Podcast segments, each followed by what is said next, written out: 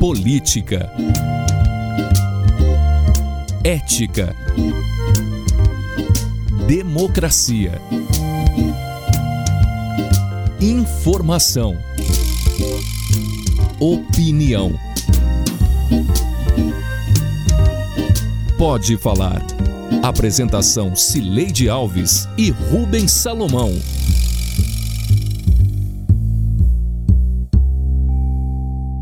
Oi, gente. Rubens Salomão e eu estamos chegando para a edição 99 do Pode Falar. Eu estou em casa, ainda em isolamento social, e Rubens fala do estúdio da Sagre 730 no bairro Santa Luzia, em Aparecida de Goiânia. O Pode Falar é o primeiro podcast de política de Goiás com trilha sonora de Beto Estrada. Oi, Rubens, tudo bem? Oi, Sileide, tudo bem? Estamos aqui à distância e vamos seguir assim por enquanto, né? Para termos segurança. Vamos que vamos. Mais uma semana aqui analisando essa política que vai esquentando agora também pensando em eleição, Sileide.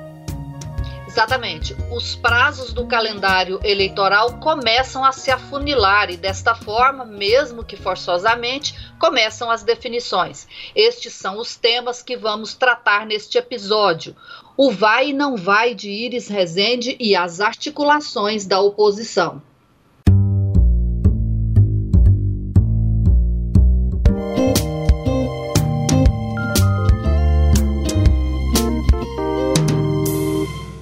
A prefeitura está onde está você. Em Goiânia inteira. As obras da Avenida Leste-Oeste estão adiantadas. O Parque Nova Esperança já foi entregue. E já começou a reconstrução de 630 quilômetros de asfalto pela cidade, preservando empregos e a saúde dos trabalhadores. Mesmo em tempos difíceis, o trabalho continua. É aquele espírito de fraternidade, de união, de participação que eu disse é o, o sistema, é o sentimento de mutirão, onde todos, nas mais variadas áreas, se unem para servir ao seu semelhante. Quando eu assumi a prefeitura, o projeto era extinguir a Comurg, era acabar com a Comurg. Eu disse não.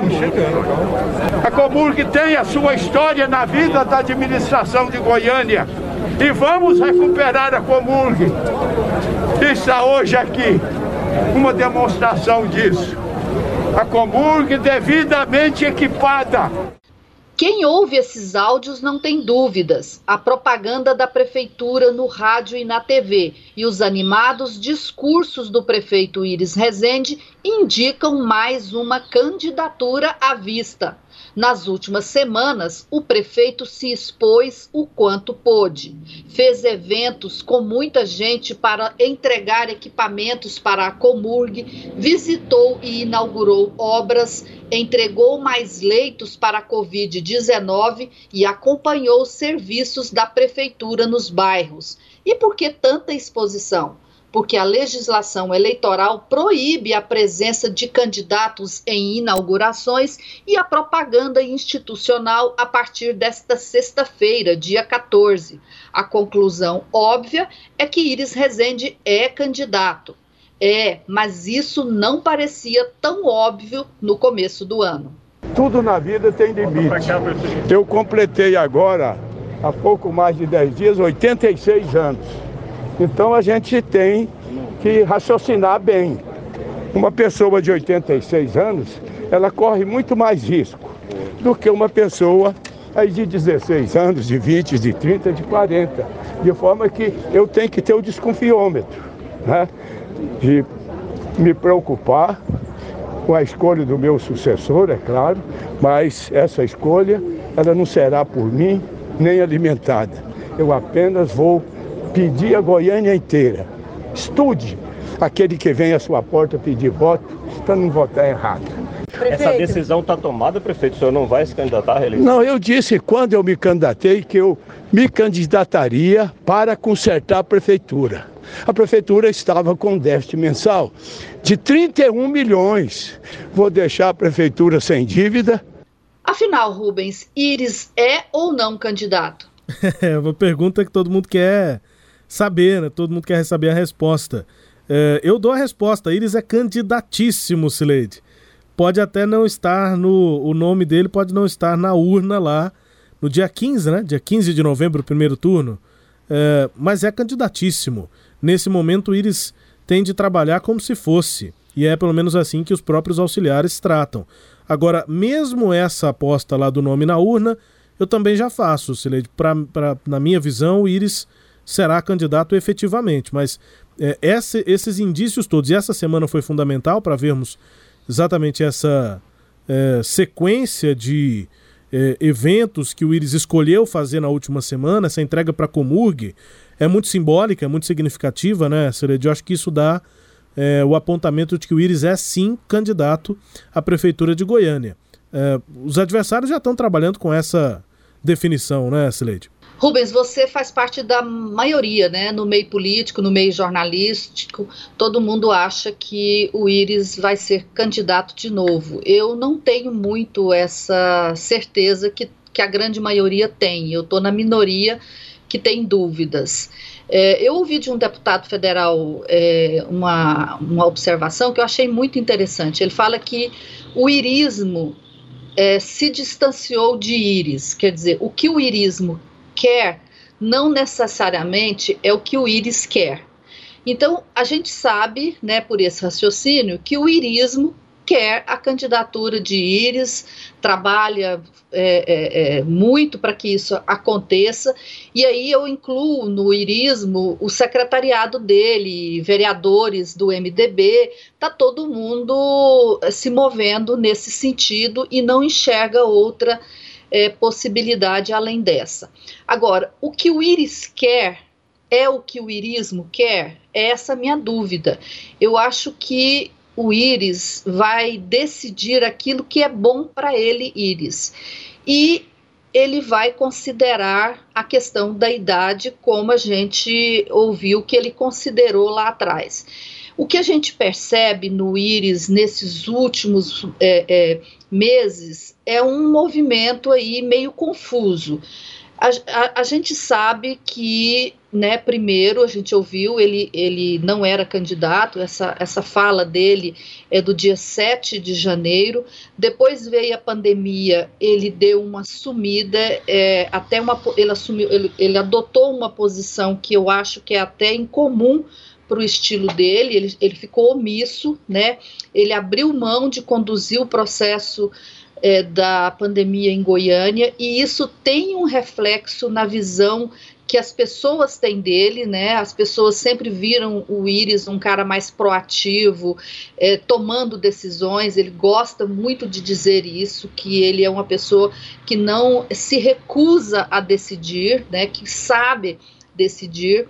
Então, nesse caso, fugiu né, desse padrão dele quando ele não decidiu, quando ele deixou para o governador, mas para o final da pandemia, e isso voltando, parece, dava a impressão de que ele não seria mesmo candidato, que ele já estava se recolhendo, mas no meio da pandemia ele volta a ficar mais proativo e aí todo mundo voltou a acreditar que essa proatividade dele indicava que ele era candidato. É, o que o Iris tem dito para todas as pessoas com as quais ele conversa reservadamente é que ele está refletindo muito, né? E aconteceu um pequeno é, acidente doméstico com ele esses dias atrás, que não foi nada grave, mas ele isso mexeu com um pouco com ele, né? Então volta a questão, eu tenho 86 anos de idade, completarei 87 anos agora, em dezembro deste ano. Né? O que, que significa isso num, no, para um prefeito de uma cidade que tem as necessidades, que tem as urgências e que tem as demandas de Goiânia?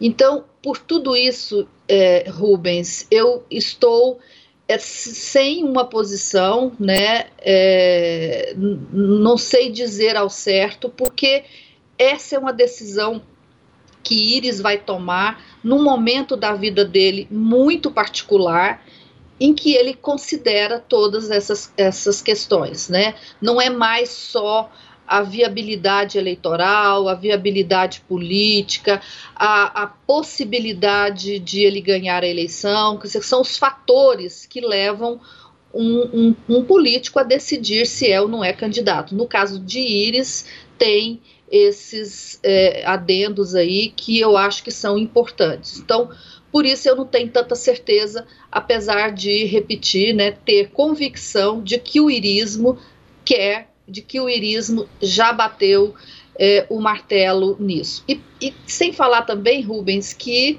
essa eleição pode ser uma eleição atípica e é muito difícil é, dizer quem tem chance de ganhar essas eleições, né? Mesmo com o Iris se destacando, mesmo com os outros candidatos de oposição parecerem todos japoneses, né? Hoje ninguém se destaca em relação ao outro.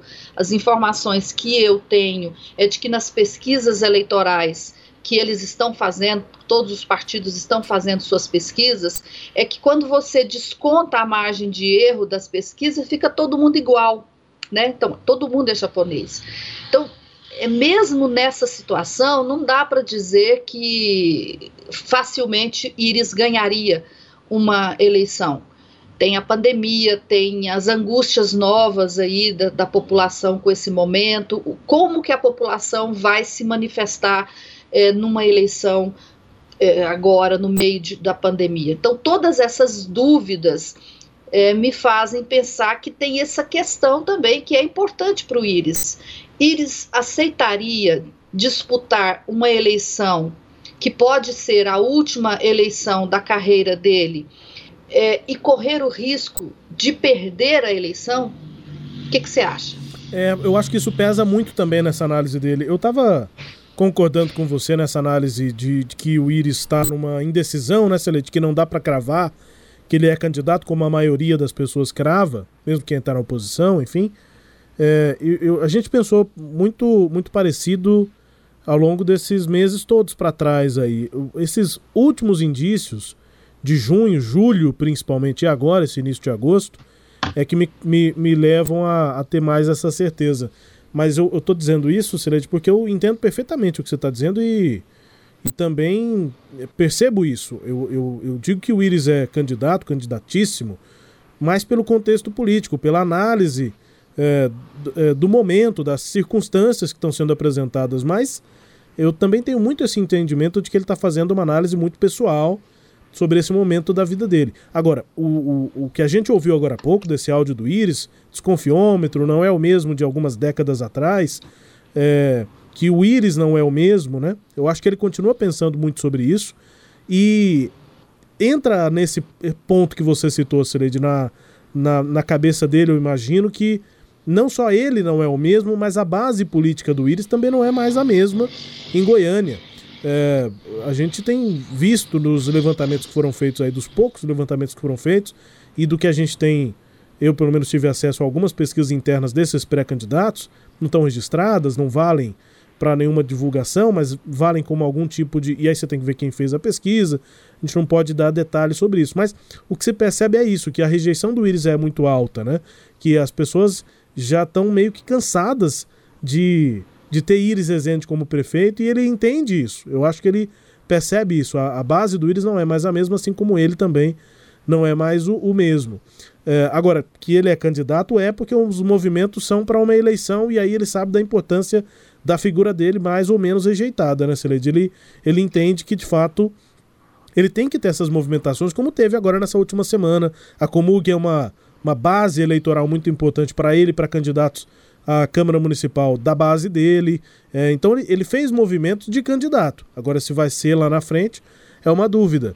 É, um movimento que eu acho que é importante citar quando se fala de Íris é esse que você é, detalhou, inclusive, num artigo recente, aí, é, três semanas, duas semanas atrás, seu Leite, da reunião do Maguito com Ronaldo Caiado. Maguito Vilela conversou com Ronaldo Caiado e eu tenho minhas dúvidas, Sileide, talvez você vai ter mais informação que eu, com certeza terá sobre isso. Acho difícil o Maguito ter ido conversar sobre eleição, também sobre eleição, foi conversar sobre uma cervejaria, né, uma questão da economia aqui do estado, lá da, da região de Jataí mas ele também falou sobre eleição com, com o Caiado. Acho difícil ele ter ido falar sobre isso com o governador sem ter algum tipo de contato ou sintonia com o Iris Rezende. É, e eu acho que aí tem, tem um entrosamento que está permeado por disputas ao longo de tantos anos entre Maguito e Iris. Sempre disputaram internamente dentro do PMDB, mas nunca é, num momento de eleição, né, Celede? Ele sempre, nos momentos decisivos, pelo menos o que, que me, me consta é isso, eles estavam com algum entrosamento. Eu estou achando que esse entrosamento chegou. Acho que o Maguito não foi conversar com o Caiado à toa, e se Iris não for candidato, o nome é Maguito, e já aparentemente não vai ter essa rejeição toda no Palácio das Esmeraldas, Sileide. É, eu também penso isso. Eu acho assim, o Iris Rezende hoje está segurando a bola. Né? É, o processo é, é, eleitoral em Goiânia só vai deslanchar mesmo quando o Iris soltar essa bola. E soltar essa bola significa ele dizer se é ou não é candidato.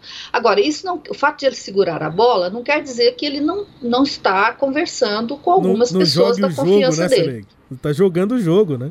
Tá jogando o jogo, exatamente. Ele tá segurando a bola, mas tá dando uma, a partida tá ali, né? Uhum. Agora, é, o, quando o Maguito conversa é, com o, o, Caiado, eu acho que o, que o Maguito tá meio que aparando arestas, né? O Maguito é, ele tem uma, uma, uma, lealdade ao Íris muito grande. É, o, o, Daniel não, a relação de Íris com Daniel é diferente, né? Já a relação Maguito pessoalmente com Iris é outra relação. E o Maguito fez uma coisa que eu acho que ele acertou. Ele recolheu-se. Observa que o Maguito, eu, é, ele está lá na fazenda dele em Jataí, tem ficado muito lá na fazenda dele. É claro que vai, ah, tem coisas a fazer? Sim, tem. Tem quarentena? Tem. Então, o melhor lugar para ficar é na fazenda. É, mas é, isso também indica um, um movimento que ele tomou, que é de dar todo o espaço do mundo para o Íris decidir. Né?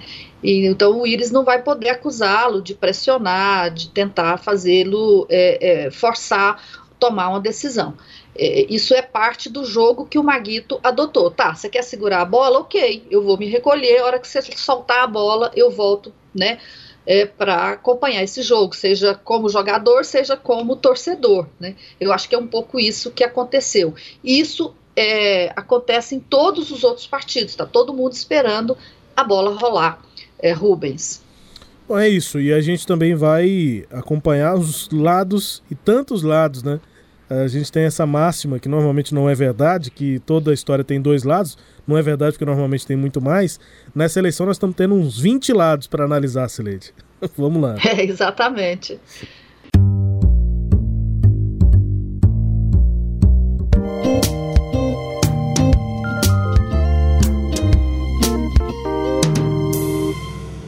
E assim a gente entra no segundo tema deste episódio, ou talvez seria melhor dizer no subtema.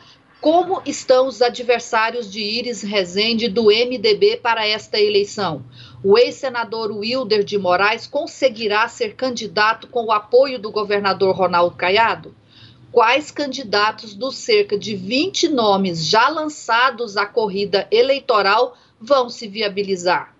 O movimento de unidade defendido pela vereadora Cristina Lopes e pelo deputado federal Elias Vaz tem chance de dar certo? Aliás, o que quer este grupo? É o risco que você tem de, às vezes, candidaturas com perfis muito, muito parecidos, né? É, na verdade, é, haver uma diluição desse, desse, desse perfil né, na, na votação, e você, às vezes, por 2%, 1%, 3%, fica fora de uma possibilidade, por, por exemplo, de segundo turno. Então, tudo isso tem que ser analisado. Né? Então, nós estamos tendo uma conversa muito tranquila, né? ninguém, ninguém é obrigado a, a, a, a ter uma decisão de, de, de, abrir mão de sua candidatura. É um processo natural. Né? Quando você pensa na construção de um melhor projeto, você tem duas vagas aí é, é, de destaque, que é a, a cadeira do prefeito e, da, e de vice, né? E é, é claro que essas pessoas também podem atuar junto às secretarias, às diversas formas de administração. Então, não é apenas é, a posição da prefeitura e da vice-prefeitura, mas também como Goiânia será administrada. A gente ainda está tentando ler e entender o que de fato vai querer esse grupo aí de pré-candidatos da oposição, que está falando sobre união, né? Afunilamento é uma palavra importante. Muitos nomes para depois, quem sabe, chegar a um nome ou menos nomes, né? Para fundir planos de governo, ideias. A gente ouviu aí a, na ordem, né? O Elias Vaz e a doutora Cristina. Me chamou a atenção a doutora Cristina já que esse afunilamento acontece para duas vagas importantes, que é de, vi, de prefeito e de vice, mas que também tem outros é, postos, também tem secretarias, ela mesma cita secretarias. Olha só, esse movimento, se é que ele vai ser formado, ele começou a ser pensado é, há algum tempo atrás e a primeira reunião foi o Elias Vaz que organizou. É, participaram dessa reunião a Cristina, o Elias, o Alisson Lima, que é deputado estadual, o Eduardo do Prado, o, o Francisco Júnior. É, teve mais gente que eu não estou me lembrando. Quem não participou mesmo foram os candidatos do PSOL, do, a, a, Maria Esther, também não participou, é, e também a candidata é, e a Adriana Corse. Esses não participaram. Bom, o, o Francisco Júnior, por exemplo, é um candidato que não vai fazer essa essa aliança, essa unidade. Eu conversei com ele e ele me disse que acha que, que tem que se criar um movimento, ele concorda com a ideia de criar um movimento entre candidatos que defendem um projeto eleitoral parecido né, para Goiânia, é, mas ele observa que ele vai ser candidato. Ele não vai abrir mão da candidatura dele. Adriana Corse também não vai. Então, é, esse movimento pode até é, é, afunilar para uma chapa de unidade, mas não, não será com todo mundo, com toda a oposição. Seus problemas não acontecem só em ano eleitoral. Para ter compromisso com você, tem de ser todo ano, tem de ser todo dia. Nós já tivemos administrações do partido aqui, de dois professores, tivemos também de um médico. E agora as pessoas estão dizendo: nós precisamos de uma delegada que seja dura e firme quando precisa. O deputado Francisco Júnior, que aliás está com Covid, né? Eu conversei com ele hoje, ele me falou que está naquela fase da Covid é, de que uma certa fadiga, mas está bem, né? Então, dada essa informação e torcendo pela melhora dele, é o que o que eu entendi da conversa dele é que ele acha que esse movimento é importante exatamente para definir essa ideia de que, que Goiânia precisa, Rubens. Discutir a cidade. O, o modelo do Iris Rezende a gente conhece. Né, um modelo voltado muito para infraestrutura, em vias, avenidas, focado em obra. E esse grupo acha que tem que se pensar uma outra ideia para Goiânia. Então, o, o, deputado acha positivo nesse sentido e também positivo no sentido de fazer um, um, um acerto é, para uma campanha mais propositiva e sem fake news. Então é um pouco isso, assim, eu acho que ah, do lado das oposições nós temos esse movimento que reúne esses partidos e, e, vai continuar essa discussão, mas pode ser que um ou dois desses deputados aceitem é, construir uma candidatura, não, eu não estou vendo muito sucesso nisso, o Francisco Júnior vai continuar com a candidatura dele, a Adriana Corse vai continuar, né? ela lançou a candidatura dela nesse final de semana, teve evento com participação de várias lideranças pelas redes sociais. Então, o PT tem um projeto próprio de disputa eleitoral, tem uma base muito diferente da base dessa que, desses, desses partidos que estão falando em unidade. O que vai depender mais é quem vai ser os, as alianças, o quem vai ser vice, quais partidos vão se unir ao, ao, aos outros. É um pouco isso, Rubens. É, pois é, eu, eu percebo isso também, Serete, também não acredito muito nessa união que eles estão falando, e é, penso que é, a campanha em Goiânia, pensar sobre a eleição em Goiânia não está na pauta ainda do eleitor, né? Acho que o goianiense não está pensando em eleição ainda, em quem ele vai votar, esses dias passam rápido e já está na hora da cidade de fato entrar na pauta, com pandemia. Inclusive a resposta que a cidade na gestão futura vai ter que dar a, a esses é, no, essas novas situações que a pandemia trouxe. É, eu, eu, deixei de falar no bloco anterior, mas eu vou falar agora porque tem a ver com o que nós estamos falando nesse momento, que é o seguinte: é, os prazos começam a se afunilar e há uma expectativa no MDB de que Iris Rezende deve é, definir uma, uma, uma sua anunciar a sua decisão, talvez inclusive na próxima semana, né? Na semana que entra, a gente já vai chegar no dia 20 de agosto. O, o MDB vai precisar, se o Íris é, for candidato, tudo bem, ele pode esperar até o dia 15 de agosto, pra, de setembro, que é o final 16 de setembro, que é o final do prazo para as convenções, para anunciar que é candidato. Mas se ele não é candidato, o MDB vai ter que escolher um candidato, fazer acordos políticos, então ele tem que anunciar isso mais cedo. E há uma expectativa, é expectativa no MDB, entre lideranças do partido e no Passo, que eu conversei com gente do partido e da prefeitura, de que o Íris pode fazer esse anúncio, é, é, na próxima semana. Quer dizer, se isso acontecer, vai afunilar o processo também é, dentro desses, na, na, nas oposições, e aí ficará mais claro quem vai é, jogar com quem, quem vai para o campo com quem, né? Quais serão os parceiros de cada lado, Rubens. E a gente vai estar tá aqui para ver tudo isso e analisar, Sileide. Exatamente. E vamos ao quadro Língua Solta, com a música tema Mundo Melhor da primeira banda goiana de rock, o Língua Solta.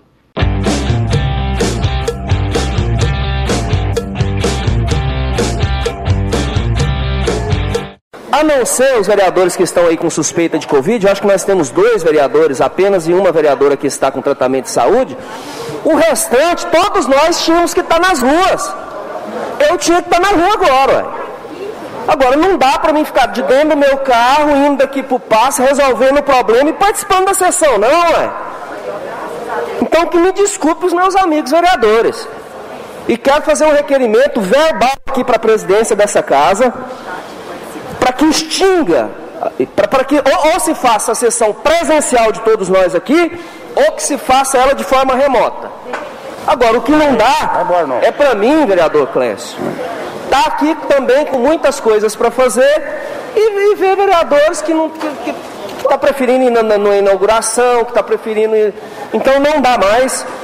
Essa língua solta é a do vereador Zander Fábio, na Câmara, na sessão de quinta-feira. Ou a sessão é toda remota, ou a sessão é toda presencial.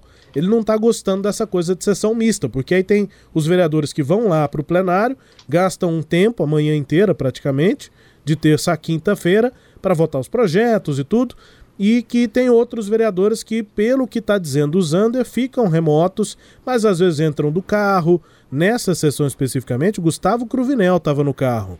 É, e aí o Zander está reclamando, a gente ouviu aí. Tem vereador que prefere vir para evento, para ir para inauguração. Ele está fazendo referência, se ele já, é, é, a materialização dessa disputa eleitoral é, entre os próprios vereadores. O Zander está vendo que tem concorrência que está usando o tempo que poderia estar tá na sessão para fazer campanha, para estar tá circulando pela cidade, e ele disse que ele também queria estar tá na rua. Ou seja, esse tipo de disputa vai pautando também as discussões lá na Câmara Municipal. O fato é que o novo normal chegou, entre os tantos que a gente já está é, conhecendo, e a sessão na Câmara não dá mais para ser só presencial ou só remota sessão mista é uma realidade, como é uma realidade para todo mundo. Rubens, e sabe o que está faltando na Câmara de Goiânia? Hum. Presidente. É verdade. Sabe o que eu notei? O presidente Romário Policarpo tem participado pouco das, das sessões. Ele não tem presidido as sessões na Câmara. É, eu notei isso porque, por conta da, da polêmica né, da, da, do, do, do Clécio Alves com a vereadora Tatiana Lemos. Isso aconteceu na semana passada, foi o nosso é, Língua Solta do podcast anterior, em que ele corta o, o, microfone dela e ela ficou muito irritada, ele foi grosseiro, né? Ele, a gente mostrou isso aqui no áudio. Isso provocou um movimento das mulheres lá na Câmara. Elas querem, exigem dele um pedido de desculpas ele não aceita desculpar, o assunto vai se prolongar. Elas deixaram é, é, uma sessão, tiraram o coro da sessão. Na outra sessão, elas foram e, e usaram o espaço para criticar o Clécio Alves. E o que, que eu notei? Todas essas sessões foram presididas pelo Clécio Alves. E aí eu me perguntei: cadê Romário Policarpo? Ele não está ele não tem presidido as sessões. E eu fui conversar com, com vereadores e eles me disseram que isso tem sido comum. O, o, o, o presidente preside poucas as sessões, deixa muito a, nas mãos do Clécio Alves né? E eu acho que talvez seja o caso aí do Romário, que foi eleito presidente da Câmara também para presidir as sessões, ele tente organizar essas divergências, essas, esses enfrentamentos que com certeza vão aumentar no período eleitoral, Rubens. É, a gente provavelmente vai ter alguma resposta do presidente, mas eu, eu tô com você, Sileide. É, a gente sempre fala, né? O vereador tem que trabalhar lá terça, quarta e quinta, das nove ao meio-dia. E o presidente da casa não dá esse exemplo? O presidente da Câmara está sem agenda para a sessão ordinária? Acho difícil conceber essa situação. Enfim, vamos ver. Bom, vamos embora, Rubens. Bora. Nesta edição, tivemos áudios da Prefeitura de Goiânia, da Câmara de Goiânia e da Rádio Sagres. Até o próximo Pode Falar, todo sábado, às nove e meia da manhã, na Rádio Sagres 730, no Sagres Online, no aplicativo da Sagres, no SoundCloud, no Spotify, no Google App, no Deezer e no Castbox. Tchau, Rubens. Tchau, Silente. Até a próxima. Abraço. Apresentamos Pode Falar com jornalistas Cileide Alves e Rubens Salomão.